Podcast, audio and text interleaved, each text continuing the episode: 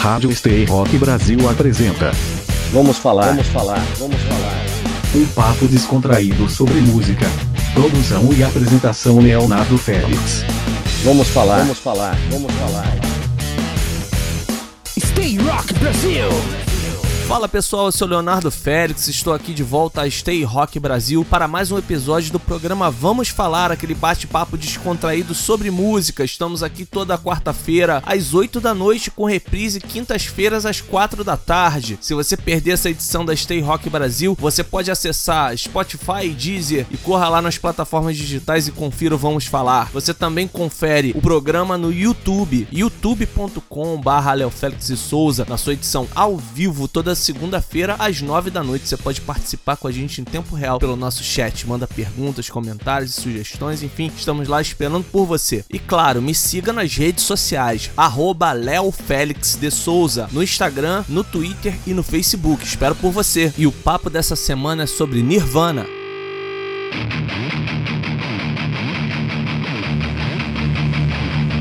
Nesse programa de hoje, nós temos um especial. Vamos falar sobre a vida e a obra de Kurt Cobain, vocalista, líder da banda Nirvana, ícone do grunge dos anos 90 e que revolucionou a cultura pop, revolucionou, enfim, a, a indústria da, da música. Muitos é, monstros sagrados da música se sentiram ressentidos com a chegada do, do grunge, que acabou mudando um pouquinho a configuração do mercado da música. E a gente vai poder falar sobre esse e outros assuntos aqui no programa de hoje. E hoje tenho aqui dois convidados muito importantes que vão me ajudar nessa tarefa. Eu tenho primeiramente o Gustavo Wertler, é, que é CEO da editora Belas Letras, que está lançando no Brasil a biografia ilustrada About a Boy, não é isso, Gustavo? Isso aí. A biografia ilustrada de Kurt Cobain, lançando aqui no Brasil, recém-lançada pela Belas Letras. Seja bem-vindo ao Vamos Falar, Gustavo. Obrigado aí pelo convite, muito legal estar tá falando sobre, sobre rock, sobre música. A gente tem aqui também música, música né, de primeira qualidade e música em tributo ao Nirvana, tributo ao Kurt Cobain, executada quase que fielmente aí pelo Vitor da banda Hands aqui do Rio de Janeiro, já na luta há muito tempo, levando a bandeira do rock and roll e fazendo esse tributo ao Nirvana. Vitor, seja bem-vindo aí ao Vamos Falar.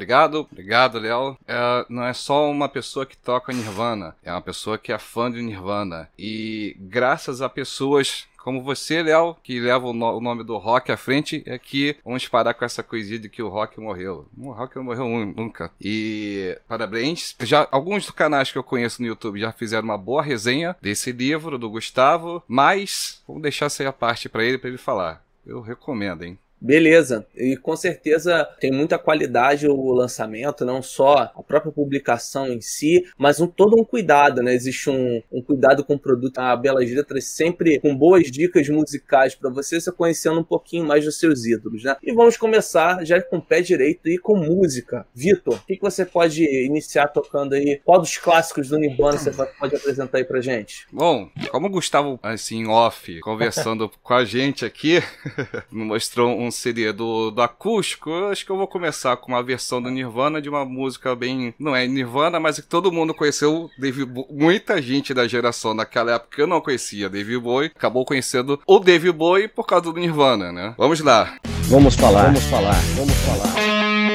Stay Brasil.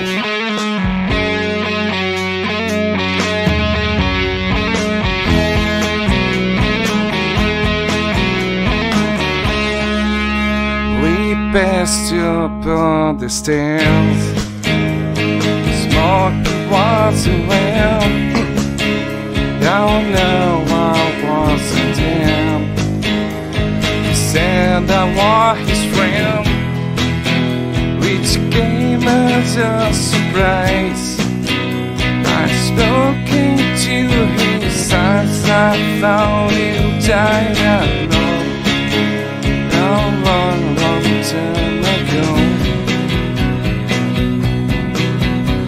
knows? Not me. We never lost control. Your face to face with the man who sold the world.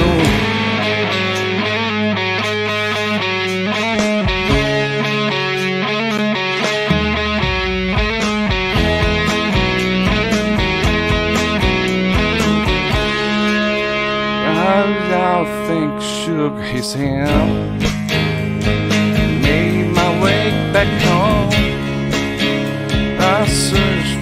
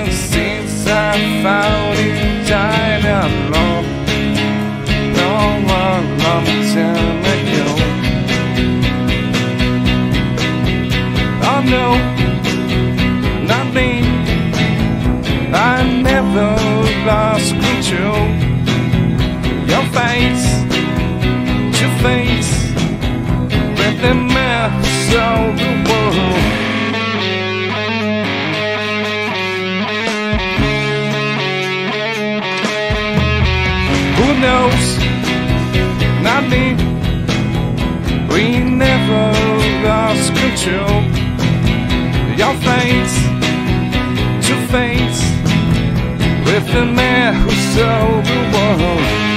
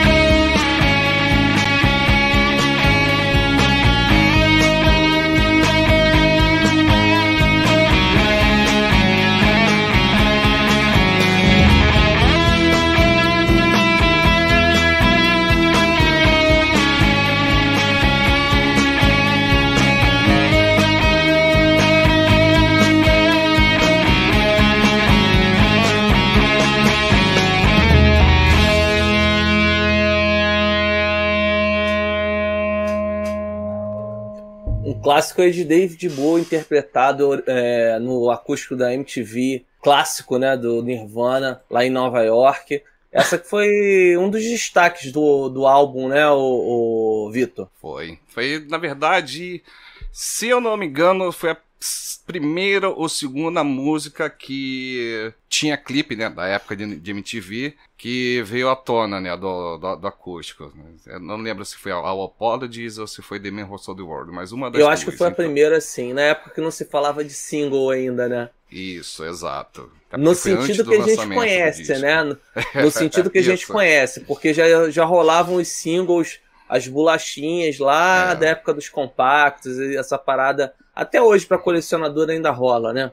É, exato. E isso e bootleg, né? Lembra? do É, bootleg? exatamente. Exatamente. Agora, Gustavo, o Kurt, ele, ele sempre foi uma figura, é, digamos assim, é, uma vida um tanto quanto conturbada, né? Desde o do início. Nunca, nunca foi uma, uma vida um tanto quanto harmônica, digamos assim, né? Eu acho que isso se reflete não só na personalidade dele, mas na inquietação que ele tinha como artista, né? Como é que o, o livro é, aborda que, é, essa, essa, inquietação do, do, do Kurt, né? Essa busca pela arte dele? Legal. Cara, eu, eu, eu- o livro, esse livro do Kurt Cobain, ele é bom, ele é uma biografia ilustrada. Então, na verdade, a intenção dele é passar pelas várias facetas do Kurt, né? Ah, de uma maneira visual também. Ele é uma mistura qua- quase como uma, uma- um quadrinho, né? Quase como uma história em quadrinhos, né? Só que um pouco mais artística, né? Ah, com curiosidades da vida dele, né? Praticamente não tem como passar pelo pelo Kurt sem tocar em alguns assuntos, porque é, é como uh, alguns assuntos que são base do grunge também, né? Que é a angústia, a aflição, né? É, então todo grunge tá, tá baseado nisso, o movimento em si tá baseado nisso, né? E é muito louco porque eu não sei se vocês chegaram a ver em São Paulo aquela exposição do Kurt. Não, É, infelizmente teve no não tive também. oportunidade. Teve no Rio também. Teve no Rio, né? Foi no Rio, foi, foi. Primeiro veio no Rio. E, cara, é muito louco, né? Assim, eu, eu vi a exposição, que eu acho que é a mesma que tem em Seattle, né? Que é onde ele nasceu e tal, onde, onde a banda começou. E, cara, é, é muito louco porque talvez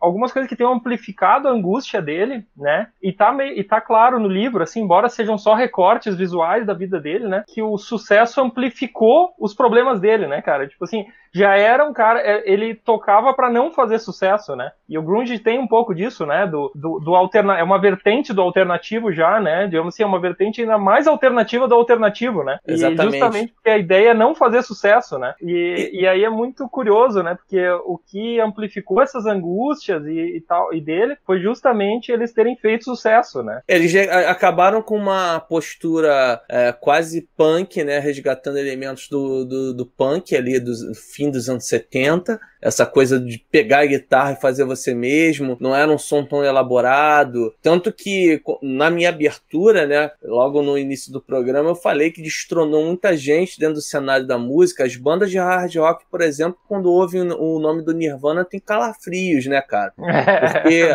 porque o Nirvana destronou aquela galera toda que estava é. imperando já há muito tempo, desde o início dos anos 80 até o início da década de 90, praticamente uma, uma década inteira ou mais né? Se você for remeter ao, ao álbum de estreia do, do, do, Van Halen, né? Que é de 78, 79, você teve aí o, o império de Van Halen, de Kiss, depois você tem é, Def Leppard, você, que é britânico, você tem é, Guns N' Roses, você tem Bon Jovi e, e muitos outros, né? Eu aqui citando Skid Row, alguns dos principais nomes ali que estavam no mercado. E o grunge ele vem para é, desconstruir isso, né? É, é, você quase aquela postura punk mesmo de vamos é. lá, vamos fazer o nosso som e, e ligar, apertar o botãozinho ali, dane-se e vamos fazer a nossa música. E aí, logicamente, acaba personalizando, personificando, melhor dizendo, essas angústias, toda essa situação que era muito particular daquele cenário, né? Vamos falar, vamos falar, vamos falar.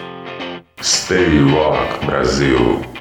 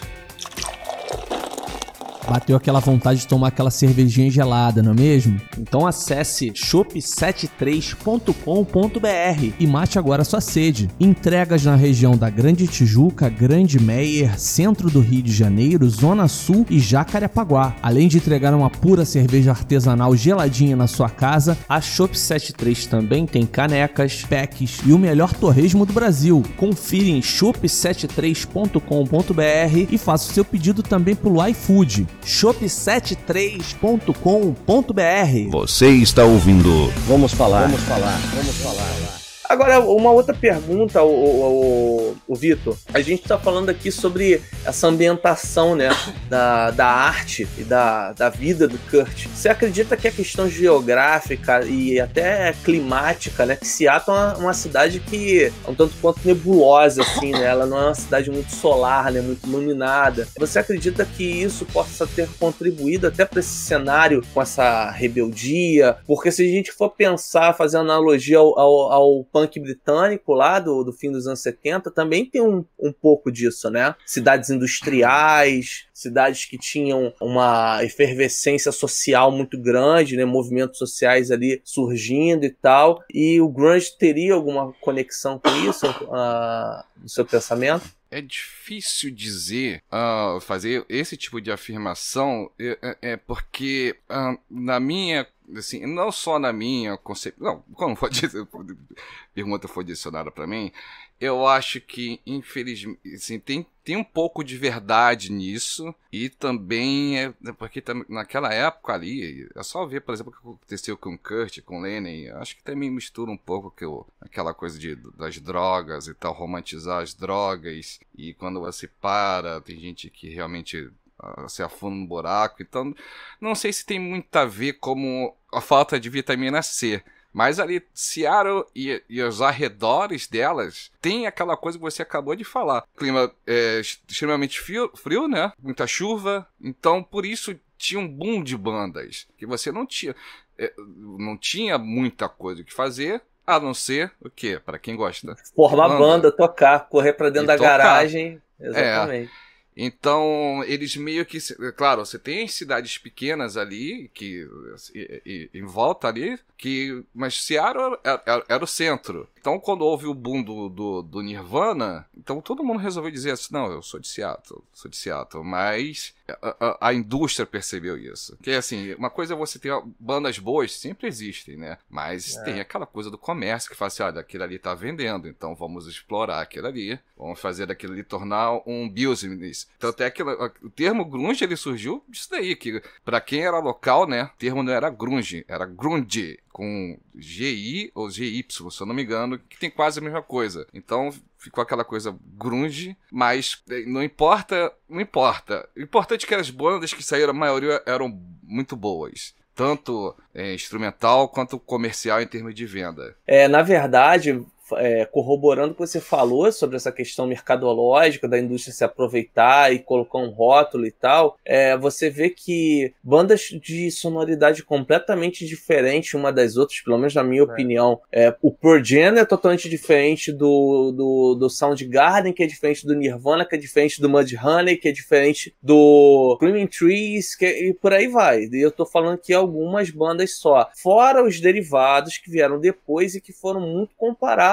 a, a, esses primeiros grandes expoentes, né? Por exemplo, Stone Temple Pilots no seu primeiro álbum ele foi muito comparado a Pearl Jam, por exemplo, né? Quando saiu Push, por exemplo. Silverchair, por exemplo, era é, que é da Austrália e começou a ter essa é, internacionalizar as coisas. Exatamente, exatamente. E Seattle também teve a influência aqui. Uh, eu lembro que acho que se eu não me engano em 94 o Titãs foi lá gravar com o Jack Endino. Foi, Isso. Foi, gravar não. Eles foi... gravaram dois álbuns, né? Isso. O, é, o, com o Jack Endino. Na verdade o Titanomaquia somente de 93. Ah. Que talvez seja o álbum mais, mais pesado do Titãs, né? É, tinha aquela álbum, música Será que é isso que eu necessito? Eu gosto muito desse álbum. Eles já tinham feito uma, digamos assim, um ensaio de algo bem pesado lá no Tudo ao Mesmo Tempo Agora, o último álbum com Arnaldo Antunes no vocal, mas aí eles botaram o pé na porta mesmo, foi no, no Titanomaquia mesmo, né? E aí realmente se aproveitaram. E a gente fez uma, um monte de manifestação, né?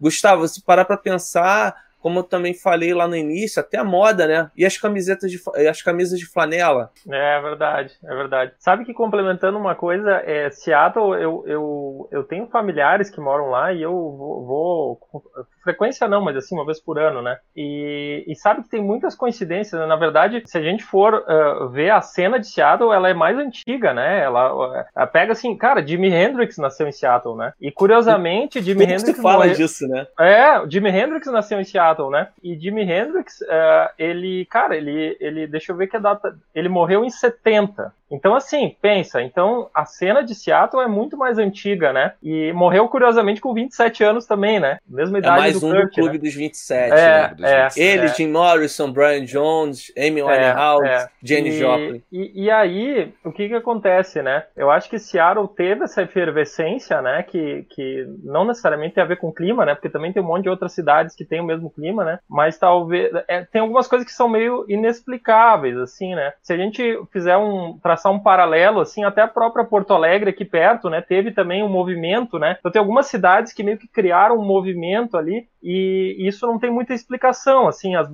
começaram a pintar bandas e ao mesmo tempo começaram a pintar outras, tanto que chamam, né, de rock gaúcho, né? Então, assim, Exato. assim, teve aquele movimento do, do rock grande do sul e não sei o que aqueles discos. Então, uh, uh, trouxe uma, uma geração ali que, na verdade, é super positivo, né? Porque é, você tá falando assim, é, destronou, né, os anos 80 e tal, mas na real ele ajudou a fazer o rock não morrer, né? Então, na, Sim, na real, foi uma renovação. Mudou, é, ele renovou, ele renovou e tal. Agora, é, uma coisa curiosa do Kurt, que você perguntou sobre o Johnson, sobre o, o, como é que era a mentalidade dele, enfim, a maneira de pensar dele e, e as aflições dele, é que a gente acabou de fechar um acordo para trazer para o Brasil os diários do Kurt Cobain, né? Que é, bacana, cara. O Journals, né? Legal. né? Então, os diários dele nunca tinham sido publicados, nunca tinham sido publicados antes no Brasil, porque a Courtney Love não tinha autorizado tinha dado uns rolos, né? Pra variar, tinha um, tinha um rolo ali, né? Com a Sim, Love, Courtney né? Love e, e treta são indissolúveis, né? É, né? é, o problema, problemas é, dela. É. e, aí, e aí o que aconteceu? Eu não me lembro que ano que foi publicado os diários dele, se foi 2002, eu acho, 2000, não me lembro. Mas mas estava tudo pronto para publicar no Brasil e aí a Curtin disse: "Não, não, peraí, é ela que é dona do espólio dele, né? E agora a gente conseguiu chegar num acordo com ela para trazer para o Brasil, né? Então vai vir ano que vem, né? E eu não sei se vocês chegaram a ter contato com esse material. É um material muito rico, né? E, é. e, e tem uma coisa muito interessante ali porque ele meio que começa a mostrar um outro lado do Kurt que ninguém sabia que existia, né? Que é um lado mais metódico, sabe? Que é um lado mais assim de, de quase de, de manager da banda, assim, sabe? Um cara assim que mais assim não, tem que chegar no horário, tem que fazer né? muito louco isso, muito louco isso, porque é, contrasta completamente com a imagem, sabe? Então começa a ter uma, a gente começa a ter uma visão dele é mais de, de a, não, não digo de manager, mas assim mais de um, do, do artista perfeccionista, sabe? Sim, sim. E realmente Exato. choca um pouco aquilo que a gente pensa. Vamos falar, vamos falar, vamos falar. Stay Rock Brasil.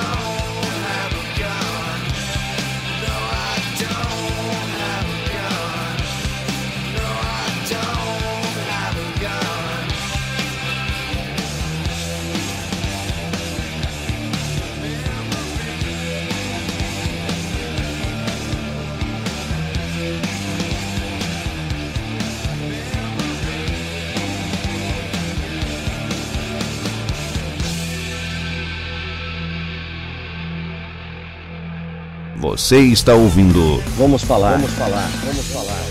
Vou ler as primeiras participações aqui da nossa noite. A galera chegando, marcando presença. Thaís Inocêncio, boa noite. Fanzona do Kurt aqui. Seja bem-vinda, Thaís. Se inscreva no canal. Muito obrigado. O Heavy Metal 9404. Boa noite. Boa noite para você também, Heavy Metal. Maurício Panzoni, esse já esteve aqui, convidado, também autor de uma belíssima biografia chamada Guerreiros do Metal sobre a, a, trajetória da banda Corsos, paulistana Corsos, thrash metal, e tá sempre ligado, grande amigo, grande abraço para você, Maurício, sempre ligado no Vamos Falar. O Heavy Metal 9404 volta a participar falando que ele acha, na verdade ele pergunta, uma primeira pergunta, galera, Bleach é o melhor disco do Nirvana? Quem se habilita a responder? Temos dois fãs aqui, a gente vai ter dois é. pontos de vista diferentes. Depende, é, depende do seu ponto de vista. É, é, é eu, eu não gosto muito dessa coisa de, de achar o bom ou ruim. Eu, como escuto há muitos anos, eu sempre fui daquele tipo assim, pô, depende da época do ano. Sonoramente falando, não é o melhor. Tipo assim, de, em termos de produção, mas é o mais cru possível. É, ele, Gustavo... ele tá no, no início ali, né, Ana? Tá é, ali na, na semente é o mais de tudo. Puro, né? Cara, eu ia responder exatamente a mesma coisa que você. Eu acho que o melhor álbum é uma questão muito pessoal, assim, né? Muito, muito pessoal. Às vezes depende de fase da vida. Claro, você pode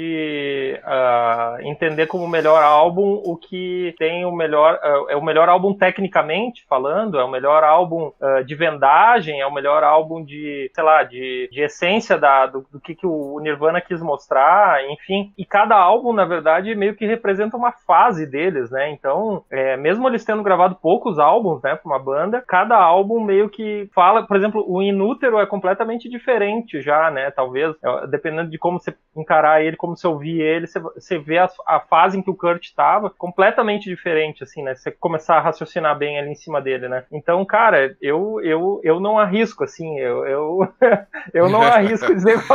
é. Eu gosto de todos, né? É, exato, qual o problema? Eu, eu gosto de uma coisa muito pessoal. É, eu, eu dando o meu palpite aqui também, metendo bedelha na discussão de vocês, o impacto que o Nevermind teve para mim é, é mais icônico, definitivo. Né? É o mais icônico. Exatamente. É o mais icônico. Agora, agora, artisticamente falando, é, em termos de proposta bem realizada, em termos de, de, de, qualidade sonora, eu acho que o melhor acabado é o em útero. Mas aí é, fica é, cada um ao seu critério é. escolher o seu favorito. O meu, no meu coração, é Nevermind, né? Eu sou meio. Não tem problema de ser mainstream, não, na minha escolha. É, é. Vamos lá, gente do Sul chegando aqui, já que a gente tem um representante Opa. do Sul do país hoje. Grande grande mestre da televisão, Carlos Kober, grande mestre aí, já me deu altas dicas, já fiz curso com ele, tá sempre ligado aqui no Vamos Falar. Grande abraço para você, mestre, boa noite para você. Tem a participação novamente da Thaís Inocêncio falando sobre o livro, dando já um feedback extremamente positivo, Gustavo. Li o About a Boy e amei. Já tinha lido outras duas biografias do Kurt e acho que a Belas Letras conseguiu consolidar as principais informações da vida dele em uma obra linda, muito bem ilustrada. Legal, obrigado, Thaís. É, na real, é isso aí, assim, é, é a gente tentou fazer com que o, a, a, proposta da, desse livro não era nem ser uma biografia nem nada, porque já tem biografias no mercado, né? A ideia era que fosse uma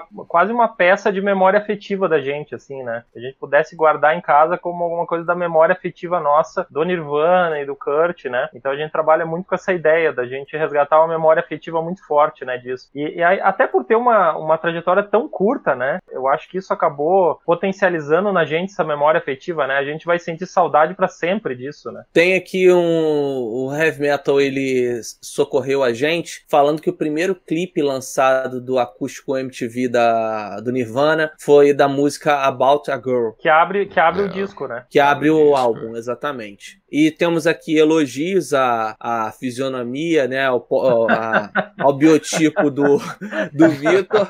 O André Franco tá falando que esse vocalista da gente é mesmo um gato. É meu baixista. Deixa, deixa o WhatsApp ali, deixa o WhatsApp ali dele. O, o, vamos falar é. unindo corações. Você é o baixista da minha banda. É, é, o baixista da minha banda, né? Sempre, é sempre assim, é, cara. É amigo puro, que ferra, né? cara. Não, é, é verdade. Obrigado. Eu, infelizmente, eu não posso dizer eu mesmo sobre ele, mas tá no meu coração.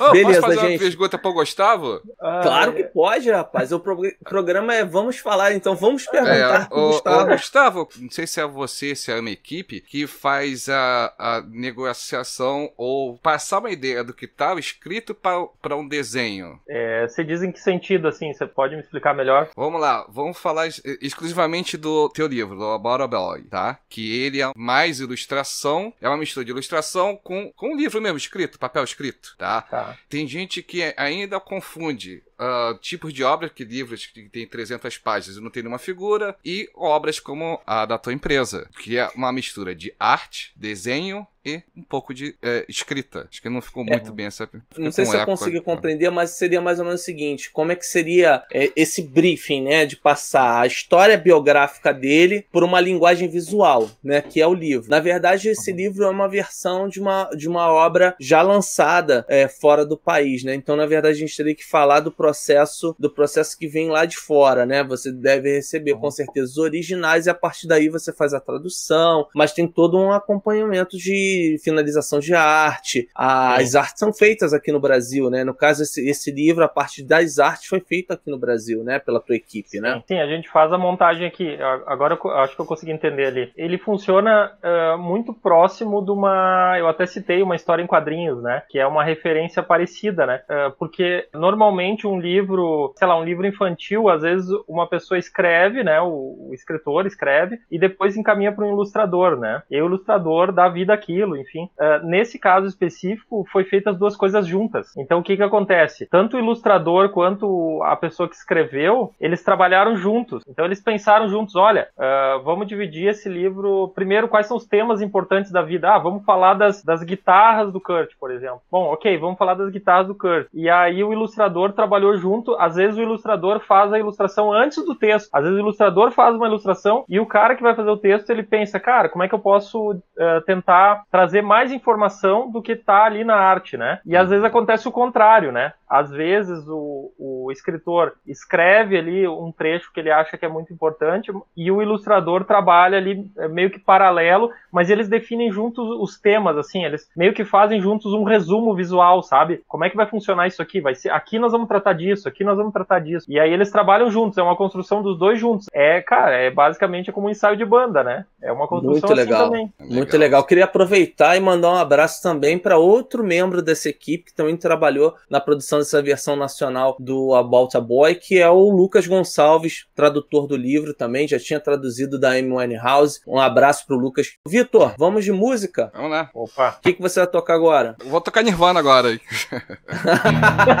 Pô, pensei que você Boa fosse ideia. tocar Calypso, Boa ideia. cara. Combinou, combinou. Eu pensei que você fosse tocar Calypso, cara. Ah, é, que dera. Um dia eu terei essa coragem. Vamos lá então. Vamos falar, vamos falar, vamos falar. This sounds young, but I have light. Daddy's dumb, but I have fun.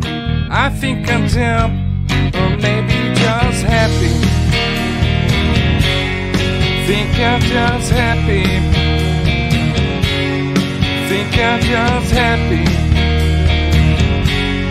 Think I'm just happy. Stay Rock Brasil. My heart is broke, but I am so blue. Helping him, man, with you. We fly around, hell of the clouds, and I come down and have a hangover. Have a hangover. Have a hangover. Have a hangover. Skin yourself, fall asleep, wish away, some shit, let's learn, wish me luck, smooth as don't wake me up. I'm not like Tim, but I can pretend that's always young, but I have light. Did these dumb, but I have the fun. I think I'm dumb, or maybe just happy. Think I'm just happy. Think I'm just happy. Think I'm just happy.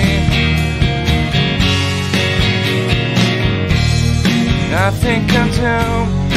I think I'm down. I think I'm down. I think I'm down.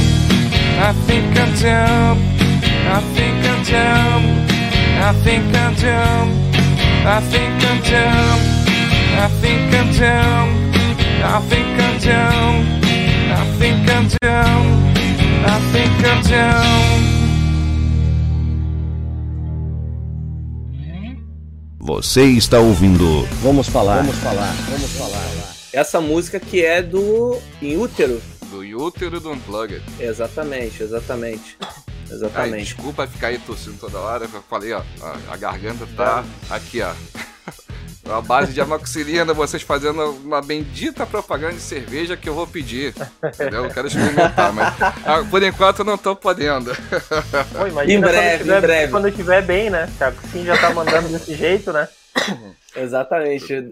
Fica logo bom para apreciar Shop 73 e sua linha de produtos. Isso aí. Gente, vamos falar mais de Nirvana, mais de, de Kurt Cobain. Falando aqui mais do livro About a Boy, é, lançado aqui no Brasil pela editora Belas Letras. Biografia ilustrada do Kurt Cobain. Qual foi o maior desafio para o lançamento desse livro aqui no Brasil, o Gustavo? Que você, eh, vocês tiveram aí na Belas Letras? Cara, eu acho que o, o, o primeiro, o menor desafio era encontrar fãs, né? Porque já sabia que tinha fãs, estavam querendo, querendo, né, cara, uma coisa nova sobre isso. Eu acho que o mais difícil foi conseguir explicar uh, o que, que era esse livro, né? Que é bem o que a nossa, a nossa discussão, inclusive, aqui, né? Sim, mas como é que fez? Como é que. Porque é, então, assim, é nosso maior desafio, porque daí tem gente dizendo, pô, eu já li mais pesado que o céu e é melhor, né? Mas, cara, não tem nada a ver, entendeu? Mais pesado que o céu é uma biografia, né? Tradicional e tal. Então, a nossa ideia era tentar vender e a gente tentou vender da seguinte forma, assim, cara, isso é uma obra de arte para te ter na tua casa uma, uma, uma, uma recordação, uma relíquia da história do Nirvana, sabe? Então, acho que é um pouco isso, assim, é a gente tentar vender a história de que é uma, é uma obra de arte em forma de livro para a pessoa resgatar essa memória. E foi muito legal porque tem uma outra questão aí que eu acho que, uh, que foi legal com esse livro. Conseguiu trazer uma linguagem mais, mais acessível e, e mais, uh, uh, mais visual para o público jovem. Para quem, tipo assim, cara, eu, eu, eu, eu ouvi Nirvana, já ouvi isso aí e tal.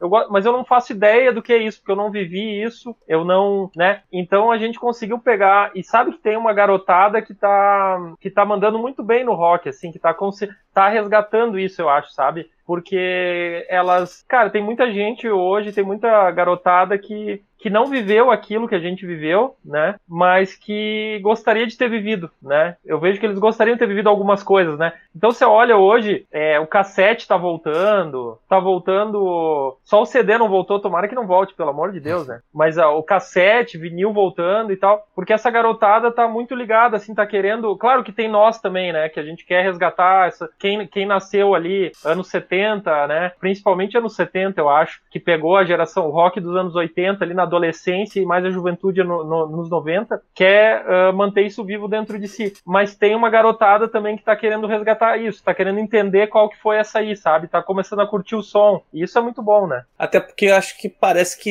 existe um hiato, né, Gustavo? Nessa produção agora na década de, de 2010 para a década de 2020, esses últimos 10 anos, eu não sou mega saudosista, não, dizer que o rock morreu, dizer que não tem banda boa surgindo, porque, tem. Eu trago aqui aqui eh, bandas quase que semanalmente aqui, bandas de qualidade, bandas com trabalho realmente que podem ter sucesso caso o mercado dê espaço né? Mas o mercado faz as suas escolhas, né? Hoje vivemos um império de sertanejo na música brasileira, por exemplo. E se formos, formos analisar o mercado mundial, é o pop que domina. O mercado norte-americano, as, as, premiações do Grammy, etc. Antes o, o rock tava lá duelando e hoje em dia você não tem ninguém. Você vai verificar a lista da Billboard, quantos artistas de rock você tem? Nenhum. Teve agora nenhum. o Bruce Springsteen, depois de muitos ah, é. anos lançando um álbum, te, tá, teve em segundo lugar, se não me engano, na última semana. Mas não é Mas- novo, né? Não, exatamente, exatamente. São é, fatos, é, fatos que vo- você já tem uma marca, Bruce Springsteen, né? É. É uma expectativa grande, não é um artista novo. Mas assim, eu, é, eu acho que muito desse movimento que você citou tem a ver com isso sim.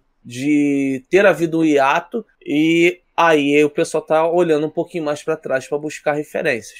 Seria por aí? É, acho que sim. E tem, mas assim, você sabe que, cara, eu sou um otimista, assim. Primeiro que eu acho que a história do rock morreu é, é só marketing nosso, né? É, só marketing, Com né? certeza. Por- por- a gente usa isso para, na verdade, para despertar a curiosidade, né? Porque isso aí é marketing para mim. É, é, agora, eu, eu acredito que não que o não que o rock não tenha espaço, talvez. Eu até acho que hoje ele tá mais eh, ele ele tá meio que voltando até as origens de alguma forma, porque ele tá mais nichado. ele Isso tá aí. efervescente, mas ele tá pulverizado, entendeu? Ele não tá mais no mainstream, né? É, é, é, o antigamente o que acontecia ele, é que ele começou pulverizado, né, nos, na- underground, na cena underground, assim, né, e depois ele ganhou o mainstream, né, e aí o que que aconteceu? Depois arrefeceu isso aí, aqueles grandes gênios, assim, meio que saíram de cena, foram, né, é, começou a vir um fenômeno mais pop mesmo, né, o próprio rock, né, meio que, é, quando o rock entrou no mainstream, ele acabou, ele acabou de alguma forma se seduzindo por essa cena, né, do mainstream, e acabou mudando ali. as- co- ah, muitos artistas começaram a enveredar pro pop que já faziam rock, né? Começavam a, né? Se, se, você olhar, tem várias bandas que fizeram esse movimento assim mais ah, de romantizar, de mais pra um caminho mais romântico e tal. E, e aí acabaram entrando no mainstream e isso meio que se transformou e virou pop, né? Agora, eu acho que ainda tem bandas e ainda tem agora, sabe? Eu vejo é, muitas bandas. Se, se você olhar lá, o, tem vários canais hoje. É só olhar no YouTube o que tem de canal de rock. Cara, tem muitos canais, sabe? Tem muitos canais dando espaço para bandas independentes e tal. Só que, claro, isso aí, como diz o, a- a- o Chavão lá, isso a Globo não mostra, né? Então, É. antes A tinha galera- o Faustão, né? O Faustão, É, mostra- a eu- garagem do Faustão, lembra? Eu, não- eu É não verdade. sei. Eu não sei a opinião de vocês a respeito de um assunto. Eu conversei isso ontem, ontem de ontem com alguns amigos meus. A, a internet ela veio pra divulgar tanta coisa boa, tantas bandas boas e, e eu, eu acho que talvez assim a quantidade de bandas boas que surgem, mas que sabe não gira. Talvez tá precisando de. Eu- o último grande banda de, ro- não, tô- tô- banda de rock que eu lembro, alguém pode me corrigir, que extrapolou o, o nicho do rock. Tá? Por exemplo, foram justamente o Nirvana. O Nirvana é o cara do rap e o cara que ouvia folk e o cara que ouvia heavy metal. Todo mundo conhece os Like Teen Spirit daquela época.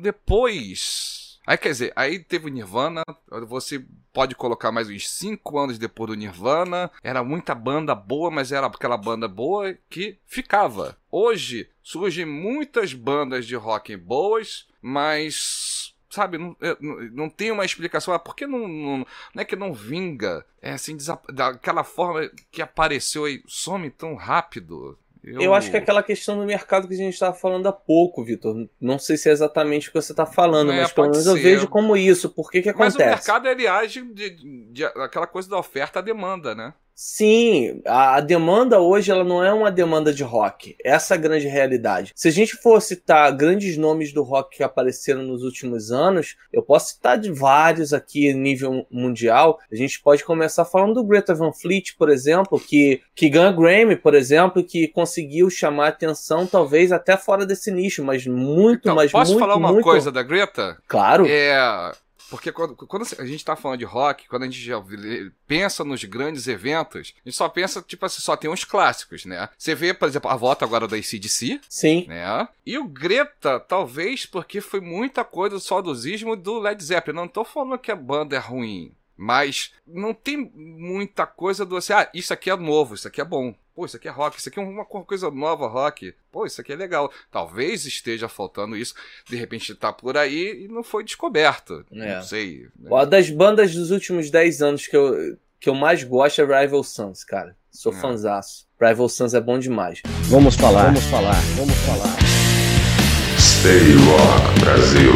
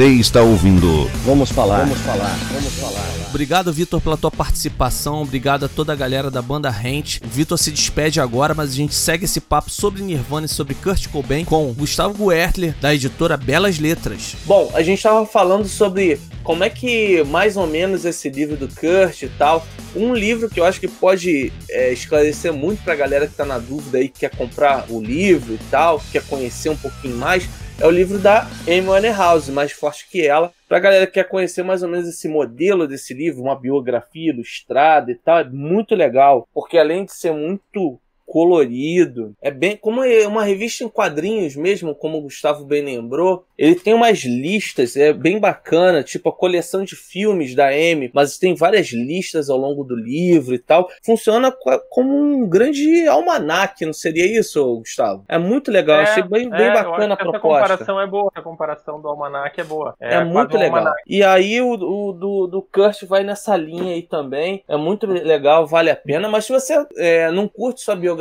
não tem problema. Tem outros títulos lá também na belasletras.com.br. Você tem livros da área corporativa, administração, psicologia, você tem autoajuda, tem um monte de títulos lá, é só procurar em belasletras.com.br. E tem uma coisa muito legal, Gustavo, queria parabenizar pela tua iniciativa e toda a equipe da Belas Letras, que é o fato de você comprar um livro e ganhar outro. Aquela, aquela ação que vocês têm durante todo o ano, vai mudando de acordo com a campanha do mês, e vocês presenteiam a pessoa com mais um livro. Isso é muito legal. Queria que você falasse, aproveitando o gancho aí, sobre essa defesa do livro, né? A gente está num momento importante, né, para a cultura nacional, de tentativa de taxação sobre os livros, etc. E a gente tem batalhado bastante aí sobre essa questão. O que, que você poderia comentar a respeito? A, gente até se engajou na. Primeiro que o Compre Um, Doe Um é uma campanha que a gente tem. Não é nenhuma campanha provisória, é uma campanha permanente, né? Para cada livro doar, eh, vendido na nossa loja virtual lá, a gente doa outro. E só que a gente faz de um jeito diferente, né? A gente manda para a pessoa que comprou fazer essa doação, né? Então, é, todo, ah, to- em geral, a cada dois meses, três meses, a gente muda a campanha, inclui um outro livro da doação, né? Mas todos são livros para você incentivar o hábito da leitura para algum parente próximo teu, alguma pessoa próxima, ou mesmo quiser fazer alguma doação para alguma biblioteca. E é muito legal porque as pessoas se surpreendem demais com isso, né? Elas não esperam, né, que a gente esse tipo de ação, né? E realmente essa essa esse projeto que tem de taxação de livros, de tributação, é, é um é uma coisa meio absurda, né? Mas a, gente, sei lá, depois de tudo que tem acontecido aí nos últimos nos últimos meses, nos últimos anos aí, é, não dá mais pra duvidar de nada, né? Então é, chegou uma um- esse projeto de lei aí para não na verdade não é um projeto de lei ainda formado, mas é já é uma é uma intenção já de, de, de aumentar a tributação sobre o livro em quatro vezes, né? Então Um é acesso que já é quatro- difícil, né? Um acesso que no Brasil é, muito dificultado, né? É, então, na verdade, é, é, é uma coisa que não, não faz muito sentido, assim, não dá nem pra entender de onde é que vem isso, sabe? Tem algumas coisas que não dá pra entender de onde vem. Mas eu acredito que não vai passar porque tem uma mobilização muito grande já, né, de todo o mercado e de pessoas ligadas à educação, à cultura, né? Já tem um milhão de assinaturas, né, o, o, o abaixinado contra e tal. Então acredito que não vai passar, assim, porque é uma coisa que não faz nenhum sentido, sabe? Então a gente não, a gente está engajado nisso e, e, e tem muitas pessoas também engajadas nisso. Então acredito que não vai passar. Tomara que eu esteja certo, né? A tendência é essa, vamos torcer, né? Importante É. que a gente vol- volte a dialogar nesse país. Tá difícil, Gustavo, tá difícil. É verdade. Tá muito complicado. Sabe que a gente estava até agora discutindo e eu tava.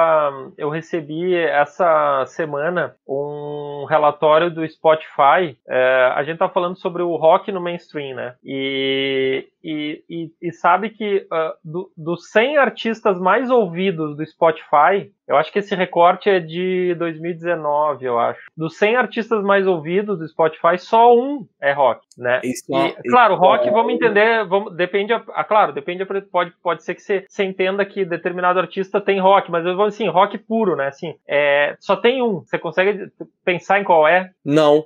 Queen. Não, não tem. Que aí entra naquela questão que a gente tava falando do Bruce Springsteen. Tá longe de ser uma É. novidade, né? É, é, tá em 84 na lista dos 100, né, então... Mas aí você vai entender por que, que o Queen está por todo o movimento pop que houve em relação ainda Filme. ao Bo- Bohemian Rhapsody. É, O filme, tem né? um filme. É. Alimentou uma geração aí nova, É. né? Para É. as obra, pras obras do Queen, É. com certeza. Vamos falar, vamos falar, vamos falar. Stay Rock Brasil.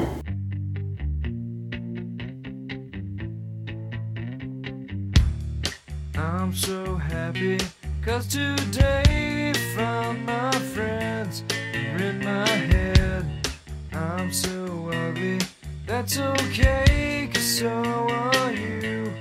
Book on mirrors, Sunday morning is every day for all I care. And I'm not scared. Light my candles in our days cause I found God. I'm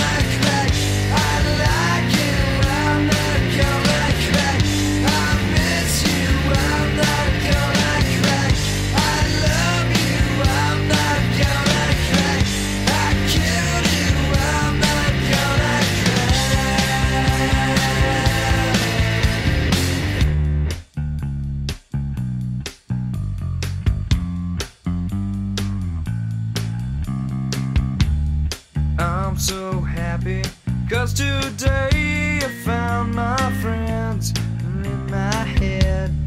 I'm so ugly, that's okay cause so are you. Broke arm is Sunday morning is every day for all I care. And I'm not scared. Light my candles in our